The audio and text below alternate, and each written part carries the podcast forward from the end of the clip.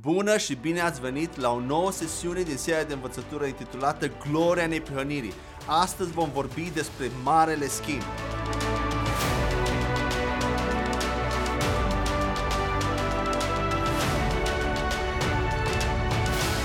Suntem încă în al doilea mare capitol din această serie de învățătură intitulat Curățarea de păcate a conștiinței și în această sesiune vom discuta despre marele schimb ce a avut loc la cruce. Și haideți să intrăm direct în subiect prin a citi pasajul Bibliei de la 2 Corinteni 5 cu 21, unde spune următoarele.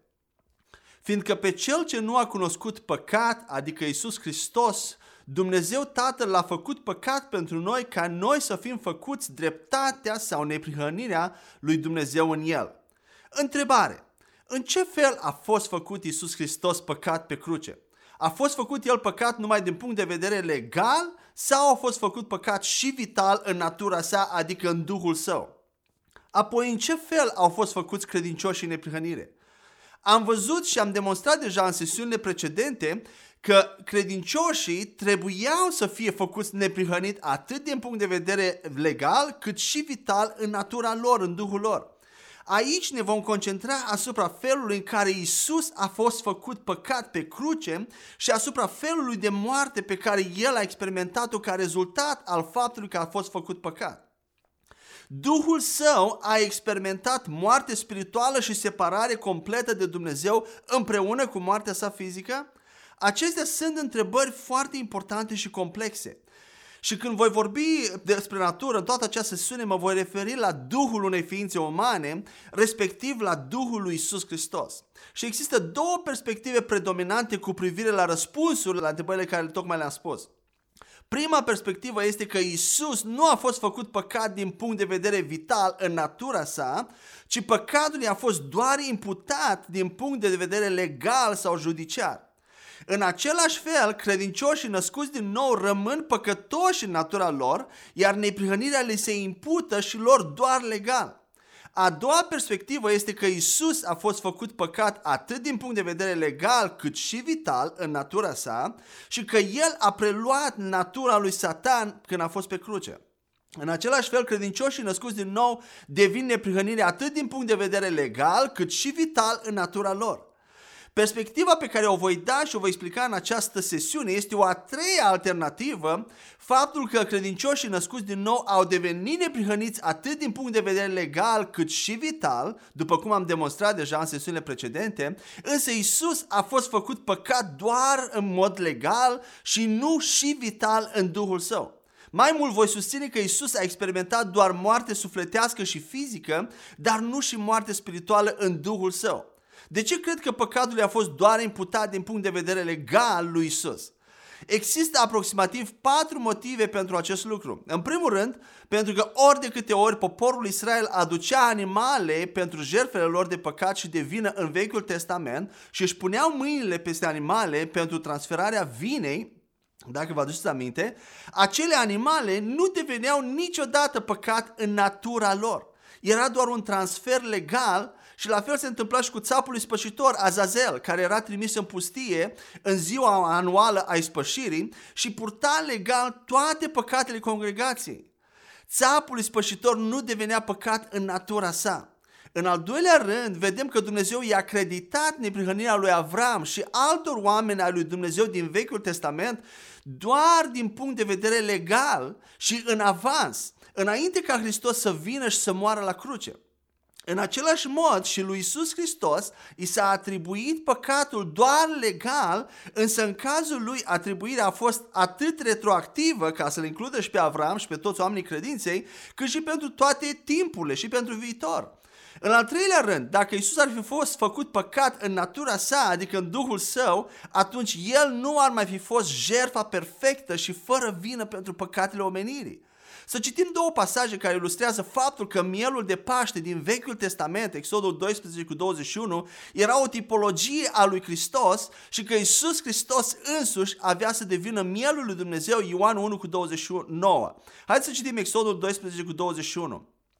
Moise a convocat sfatul bătrânului lui Israel și le-a zis, Duceți-vă să vă alegeți miei pentru clanurile voastre și înjunghiați mielul de Paște. Și Ioan 1 cu 29. A doua zi, Ioan a văzut pe Iisus venind la el și a spus, Iată mielul lui Dumnezeu, care înlătură păcatul lumii. Dacă continuăm cu această paralelă, putem observa că mielul de jertfă din Vechiul Testament trebuia să fie fără cusur. În momentul jertfei, o mână era pusă peste animalul de jertfă fără cusur pentru a simboliza transferul vinovăției. Putem vedea acest lucru în multe pasaje, precum Exodul 12 cu 5, Leviticul 4 cu 3 la 4, Leviticul 23 și 24, Leviticul 32 și 33 și Leviticul 22 cu 20. Dar o să citim doar două dintre aceste pasaje, Leviticul 22 cu 20, unde spune așa. Dar orice are cusur să nu-l aduceți pentru că nu vă va fi bine primit și Leviticul 4 cu 3 la 4. Dacă cel ce păcătuiește este chiar preotul care a primit ungerea, aducând astfel vina asupra poporului, el va trebui să-l aducă Domnului pentru păcatul săvârșit, un vițel fără meteahnă din cireada sa ca jertfă pentru păcat. Să aducă vițelul la intrarea în cortul întâlnirii înaintea Domnului, să-și pună mâna pe capul vițelului și vițelul să fie înjunghiat acolo înaintea Domnului.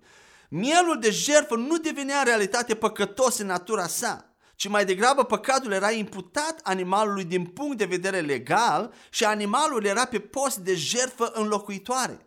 În mod asemănător, Hristos, mielul lui Dumnezeu, a fost complet fără pată, după cum putem vedea în 1 Petru 1 cu 19, iar păcatul umanității i-a fost atribuit judiciar. El a fost jertfa înlocuitoare pentru întreaga omenire pe cruce de la Calvar. Transferul păcatului asupra lui a fost doar legal și nu vital. Haideți să citim 1 Petru 1 cu 18 la 19, unde spune așa. Știind că nu ați fost răscumpărați cu lucruri putrezitoare, ca argint și aur, din comportarea voastră de șartă primită prin tradiții de la părinții voștri, ci cu prețiosul sânge al lui Hristos, ca al unui miel fără cusur și fără pată. Întreaga lume este în prezent în păcat și separată de Dumnezeu încă de la naștere datorită naturii păcatului transmisă de la Adam și nu datorită propriilor acțiuni păcătoase. Aceasta înseamnă că dacă Isus devenea păcat în natura sa, atunci el ar fi fost separat de Dumnezeu și pătat, întinat, chiar dacă nu păcătuise niciodată prin propriile sale fapte în timpul vieții lui. Al patrulea motiv pentru care cred că păcatul i-a fost atribuit doar legal lui Isus este că Isus nu ar fi avut dreptul la înviere dacă el ar fi fost făcut păcat în natura sa. Haideți să citim Roman 6 cu 23 pentru a vedea de ce. Fiindcă plata păcatului este moartea, dar darul lui Dumnezeu este viața eternă prin Isus Hristos, Domnul nostru. Acest pasaj spune că plata păcatului este moartea. Dacă Isus ar fi devenit păcat în natura sa, el nu s-ar mai fi întors din morți și nu ar mai fi învins moartea. Singurii oameni asupra cărora moartea nu poate domni sunt oamenii neprihăniți.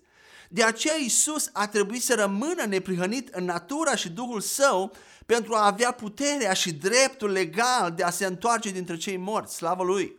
Acum, de ce cred că Isus a experimentat durere și moarte numai în sufletul și trupul său, dar nu și moarte spirituală în Duhul său?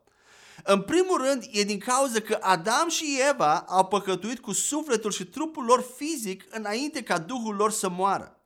În același fel, Isus a trebuit să experimenteze moartea doar în trupul și sufletul său fizic, caracteristice ființelor umane, care erau fără vină și fără păcat, pentru a determina învierea și recrearea spiritului uman într-o creație cu totul nouă.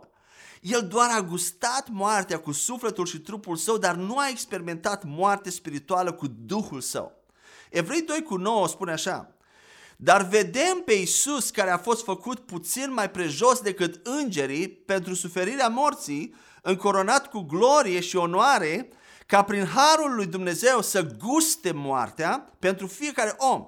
Isus a gustat moartea pe cruce cu sufletul său prin experimentarea tuturor emoțiilor sufletești negative prin care pot trece vreodată ființele romane. Tristețe, deznădejde, descurajare, frică, îngrijorare, depresie, confuzie, singurătate, plictiseală, mânie, etc. Mai mult decât atât, Isus a gustat moartea pe cruce cu trupul său întâi prin simțirea tuturor durerilor și bolilor fizice posibile pe care ființele umane le pot avea la un moment dat, toate odată la momentul crucii, iar apoi prin predarea finală a suflării sale și a morții sale. În al doilea rând, dacă Isus ar fi devenit păcat în Duhul Său și ar fi murit spiritual și spiritual, atunci ar fi existat o ruptură sau o fisură cosmică în Trinitatea lui Dumnezeu. Dumnezeirea însăși ar fi fost contaminată de păcat. Să nu uităm că Isus era și Dumnezeu. El era una cu Tatăl și cu Duhul Sfânt în esență și el avea viață veșnică în Duhul Său. Aceasta este o existență fixă, necondiționată, fără sfârșit în viața și prezența lui Dumnezeu. Duhul lui Isus trebuia să fie păstrat intact. Și nu numai atât, dar dacă o asemenea separare ar fi fost posibilă să se întâmple, ca Fiul lui Dumnezeu să intre în moarte spirituală și să piardă viața eternă pentru o clipă, atunci nu ar mai fi existat nicio siguranță a mântuirii credincioșilor, a, a mântuirii noastre și nici a darului vieții veșnice pe care l-au primit, pe, pe care l-am primit. Aceștia credincioși ar putea pierde mântuirea și viața veșnică în orice moment și să devină condamnați pentru eternitate. S-ar putea să te întrebi acum, deci dacă Duhul lui Iisus nu a putut fi f- făcut păcat, atunci a avut el într-adevăr potențialul de a păcătui în timp ce a fost pe pământ? Erau ispitele lui Isus ispite reale sau doar se prefăcea că este ispitit ca și noi? Ce s-ar fi întâmplat dacă Isus ar fi păcătuit în vreun fel? Faptul că Isus nu a devenit păcat în natura sa pe cruce nu înseamnă că Isus nu a avut întreg potențialul de a păcătui. El a fost fiul omului, el a venit în poziția inițială a lui Adam de dinainte de cădere și el a îndeplinit întreaga lege ca om și nu ca Dumnezeu. Altfel Dumnezeu nu ar fi acceptat jertfa sa. Tentațiile sale au fost foarte reale. El a avut potențialul real de a păcătui și de a intra în moartea spirituală ca Adam, Altfel, ispitele sale nu ar fi fost reale și aceasta contrazice ceea ce spune Biblia în Evrei 4 cu 15 și Evrei 7 cu 26. Evrei 4 cu 15 spune așa, fiindcă nu avem un mare preot care nu poate să simtă compasiune pentru neputințele noastre, ci în toate a fost ispitit, asemenea nouă, totuși fără păcat. Și Evrei 7 cu 26 fiindcă un astfel de mare preot ne era cuvenit nouă, care este sfânt, lipsit de răutate, neîntinat, separat de păcătoși și făcut mai presus de ceruri. Nu știu ce s-ar fi întâmplat cu Trinitatea și cu rasa umană dacă Isus ar fi păcătuit în vreun fel în timpul vieții sale. Nici nu vreau să mă gândesc la consecințele devastatoare și nici nu vreau să speculez nimic despre asta, din moment ce Biblia nu spune nimic despre o astfel de, astfel de repercusiuni sau despre o asemenea posibilitate. Slavă lui Dumnezeu! Însă ceea ce știu sigur, conform Bibliei, este că Isus ar fi putut păcătui în orice moment, dar El nu a făcut-o. El a rămas sfânt, neîntinat și separat de păcătoși, slavă Lui. El este atât de demn de laudă căci a fost capabil să ducă la bun sfârșit o misiune atât de dificilă și aproape imposibilă. Să îndeplinească toată legea lui Dumnezeu ca ființă umană și apoi să plătească prin moartea sa pentru toate faptele greșite ale umanității. Care sunt unele dintre implicațiile vieții fără păcat al, al lui Isus pe pământ? Faptul că Isus a trăit timp de 33 de ani o viață fără păcat pe pământ și apoi a murit pe cruce, în timp ce el a avut ocazia și potențialul complet de a păcătui, a realizat cel puțin trei lucruri importante. În primul rând l-a făcut pe Isus mielul de jertfă perfect și fără vină. Biblia ne spune în Evrei 2 cu 10 că el a fost, des, fost desăvârșit prin suferințele ispitelor și suferințele morții pe cruce pentru a deveni marele preot și mielul fără cusur. Evrei 2 cu 10 spune așa, cel pentru care și prin care sunt toate, a considerat potrivit ca pentru a aduce mulți fii la slavă, să-l desăvârșească prin suferințe pe autorul mântuirii lor. Nimeni nu poate obține neprihănirea sau să fie numit neprihănit și nevinovat fără să aibă oportunitatea și ispita de a fi nedrept. Pe de o parte, Isus s-a născut perfect și totuși, pe de altă parte, El a trebuit să fie perfecționat în sensul de a folosi și de a aplica perfecțiunea sa de la naștere în viața reală. El s-a născut sfânt și a fost atât Fiul lui Dumnezeu cât și Fiul omului. Cu toate acestea, el a învățat ascultarea prin suferințe, așa cum vedem în Evrei 5 cu 8 la 10, unde spune așa, cu toate că era fiu, a învățat ascultarea prin cele ce a suferit și fiind făcut de săvârșit, a devenit autorul salvării eterne pentru toți cei ce ascultă de el. Numit de Dumnezeu mare preot după rânduiala lui Melchisedec. Suferințele lui Iisus dinainte de cruce, în timp ce trăia pe pământ, nu au constat niciodată din lucruri aparținând morții spirituale și întunericului, cum ar fi boala fizică, lipsa, sărăcia, depresia, tristețea, confuzia, slăbiciunea, eșecul, frica, îngrijorarea, deznădejdea sau descurajarea. El a distrus toate acestea pe oriunde s-a dus și a refuzat să le accepte în viața lui. El nu a fost niciodată supus lor. Suferințele sale au fost mai degrabă ispite și persecuții din partea altor oameni și din partea diavolului și în cele din urmă moartea pe cruce. Îți poți imagina câtă credință a trebuit să exerseze Isus în grădina Ghețimani și de asemenea pe cruce, ca tatăl, că tatăl va accepta viața lui fără de păcat și jertfa sa și că se va întoarce cu adevărat dintre cei morți? Evrei 5 cu 7 spun următorul lucru. El, în timpul vieții lui pe pământ, s-a rugat și a făcut cereri cu strigăte puternice și cu lacrimi către cel care putea să-l scape de la moarte și a fost auzit datorită reverenței sale. Uneori noi, ca și credincioși, suntem atât de încurajați în timpul unei predici la biserică sau în timpul unui timp devoțional pe care îl avem, iar apoi când ne confruntăm cu o încercare, este ca și cum am uitat tot ceea ce știam din cuvântul lui Dumnezeu. Pare că nimic nu ne poate încuraja în acele momente. Ceea ce a experimentat Isus în Ghețiman și pe cruce este cam același lucru. Fiind în mijlocul suferinței, percepția sa asupra realității nu era atât de fixă și clară și el a trebuit să lupte lupta credinței așa cum trebuie să facem și noi, până la capăt. De aceea, în grădină, el a rugat pe tatăl dacă este posibil să îndepărteze paharul crucii de la el. Pasajul pe care l-am citit spunea că el a făcut rugăciuni și cereri cu strigăte puternice și lacrimi pentru a fi salvat de la moarte de către tatăl său, după cruce. Nu poți decât să-L iubești, să-L prețuiești pe Iisus pentru totdeauna când înțelegi măcar puțin prin ce a trebuit El să treacă pentru tine și pentru mine. Al doilea lucru pe care l-a realizat viața fără de păcat a lui Iisus a fost că a garantat învierea sa după cruce. I-a dat dreptul să fie înviat din moarte înapoi la viață. Te-ai întrebat vreodată ce s-ar fi întâmplat cu Isus dacă nu ar fi fost omorât pe cruce?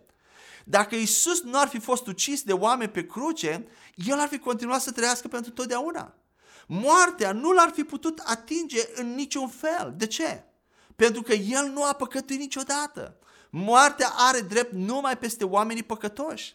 Mai mult, dacă Isus nu ar fi ales să renunțe la viața sa, să o dea din proprie inițiativă, el nu ar fi putut fi omorât cu niciun chip, indiferent ce ar fi încercat romanii să-i facă. Haideți să citim Ioan 10 cu 17 la 18, unde spune așa. Din această cauză Tatăl mă iubește, pentru că eu îmi dau viața, ca iarăși să o iau. Nimeni nu o ia de la mine, ci eu o dau de la mine. Am putere să o dau și am putere să o iau din nou. Această poruncă am primit-o de la tatăl meu. După ce Isus a murit, El a fost înviat la viață nu pentru că era Dumnezeu, ci pentru că a trăit o viață fără păcat, ca ființă umană, în timp ce era pe pământ. Moartea nu l-a putut ține și nu a avut de ales decât să-l arunce înapoi afară și să-i dea drumul. Dacă Isus ar fi rămas în moarte, aceasta ar fi însemnat că și el a fost păcătos, deoarece numai cei care păcătuiesc mor aceasta ar fi însemnat că sacrificiul său, jertfa sa nu, nu au fost acceptate de tatăl și în consecință toți credincioșii ar fi rămas încă în păcatele lor. Pentru că nu ar mai fi existat o plată înlocuitoare pentru păcatele umanității căzute, după cum vedem în 1 Corinteni 15 cu versetul 12 la 19. Dar dacă Hristos este predicat ca a înviat dintre morți, cum spun unul dintre voi că nu este învierea morților? Dar dacă nu este învierea morților, atunci Hristos nu a fost înviat. Și dacă Hristos nu a fost înviat, atunci predicarea noastră este deșartă și credința voastră este de asemenea deșartă. Și într-adevăr, suntem găsiți martori falși ai lui Dumnezeu pentru că am adus mărturie despre Dumnezeu că l-a înviat pe Hristos pe care nu l-a înviat. Dacă așa este că morții nu învie. Căci dacă morții nu învie, atunci Hristos nu a fost înviat. Și dacă nu a fost înviat Hristos, credința voastră este deșartă. Voi sunteți încă în păcatele voastre. Atunci și cei ce au adormit în Hristos sunt pierduți. Dacă doar pentru această viață avem speranță în Hristos, suntem cei mai mizerabili dintre toți oamenii. Moartea lui Isus fără înviere nu ar fi fost suficientă pentru a ispăși și a plăti pentru păcatele omenirii și pentru achitarea ei. Prin învierea sa, Isus însuși a fost îndreptățit și achitat mai întâi, iar apoi prin îndreptățirea sa, restul oamenilor în Hristos au fost îndreptățiți și achitați. Oamenii trebuie să creadă în învierea lui pentru mântuire și nu numai în moartea lui Isus. Roman 4 cu 25 spune așa, care a fost dat pentru păcatele noastre și care a fost înviat pentru îndreptățirea noastră. Și Roman 10 cu 9 la 10 spune așa, că dacă vei mărturisi cu gura ta pe Domnul Isus și vei crede în inima ta că Dumnezeu l-a înviat dintre morți, vei fi salvat. Căci cu inima omul crede pentru dreptate și cu gura mărturisirea este făcută pentru salvare. Al treilea lucru pe care l-a realizat viața fără păcat a lui Isus a fost că a dobândit neprihănirea care urma să fie dată credincioșilor. El a împlinit întreaga lege și l-a ascultat pe Dumnezeu până la capăt. Isus a fost fără păcat și totuși a murit fizic. Acest lucru nu a fost corect după dreptatea lui Dumnezeu. Așa că Dumnezeu a reconciliat acea moarte nevinovată cu dreptatea sa prin a o considera ca drept plată pentru păcatele omenirii. Acum, după ce păcatele credincioșilor au fost șterse, ei ar fi fost aduși înapoi la locul și poziția în care Adam a fost creat inițial, adică la punctul zero, și lăsați să-și câștige neprihănirea prin fapte, după cum trebuia și Adam să facă. Jertfa lui Isus a plătit datoria de păcat a umanității, parte de pe minus, parte negativă și a adus-o la zero, însă Dumnezeu a făcut un pas mai departe și a așezat pe cei credincioși pe partea pozitivă pentru totdeauna. El le-a creditat credincioșilor nu numai moartea și învierea lui Isus, ci și viața sa fără de păcat pe care a trăit-o pe pământ. Neprihănirea pe care Isus a câștigat-o prin faptele sale a dat-o credincioșilor gratuit în dar, atât legal cât și vital. Mai întâi El i-a declarat neprihăniți legal pe credincioși, iar apoi i-a făcut neprihăniți în natura lor. Ca rezultat al neprihănirii lui Isus, El le-a dat și viață veșnică în dar, aceeași viață din pomul vieții care se găsea inițial în grădina Eden. De aceea credincioșii se află acum într-o poziție mult mai ridicată și mai bună decât cea a lui Adam, adică într-o stare fixă și necondiționată de neprihănire și viață eternă.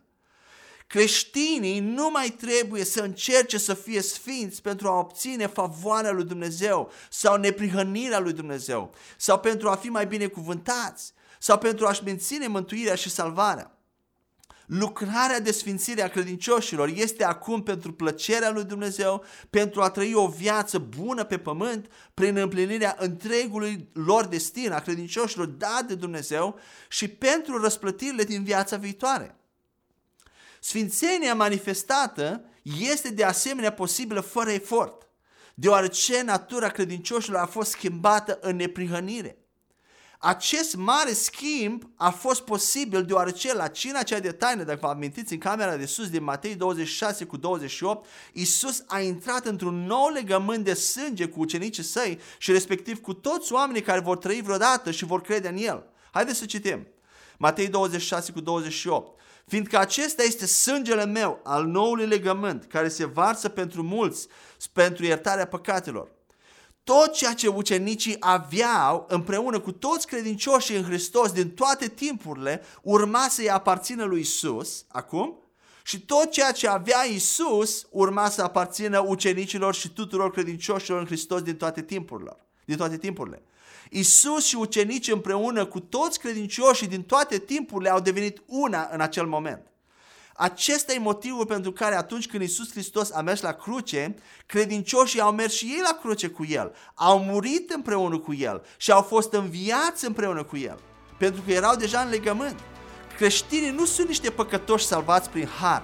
Noi nu putem afirma că suntem doar niște păcătoși salvați prin har.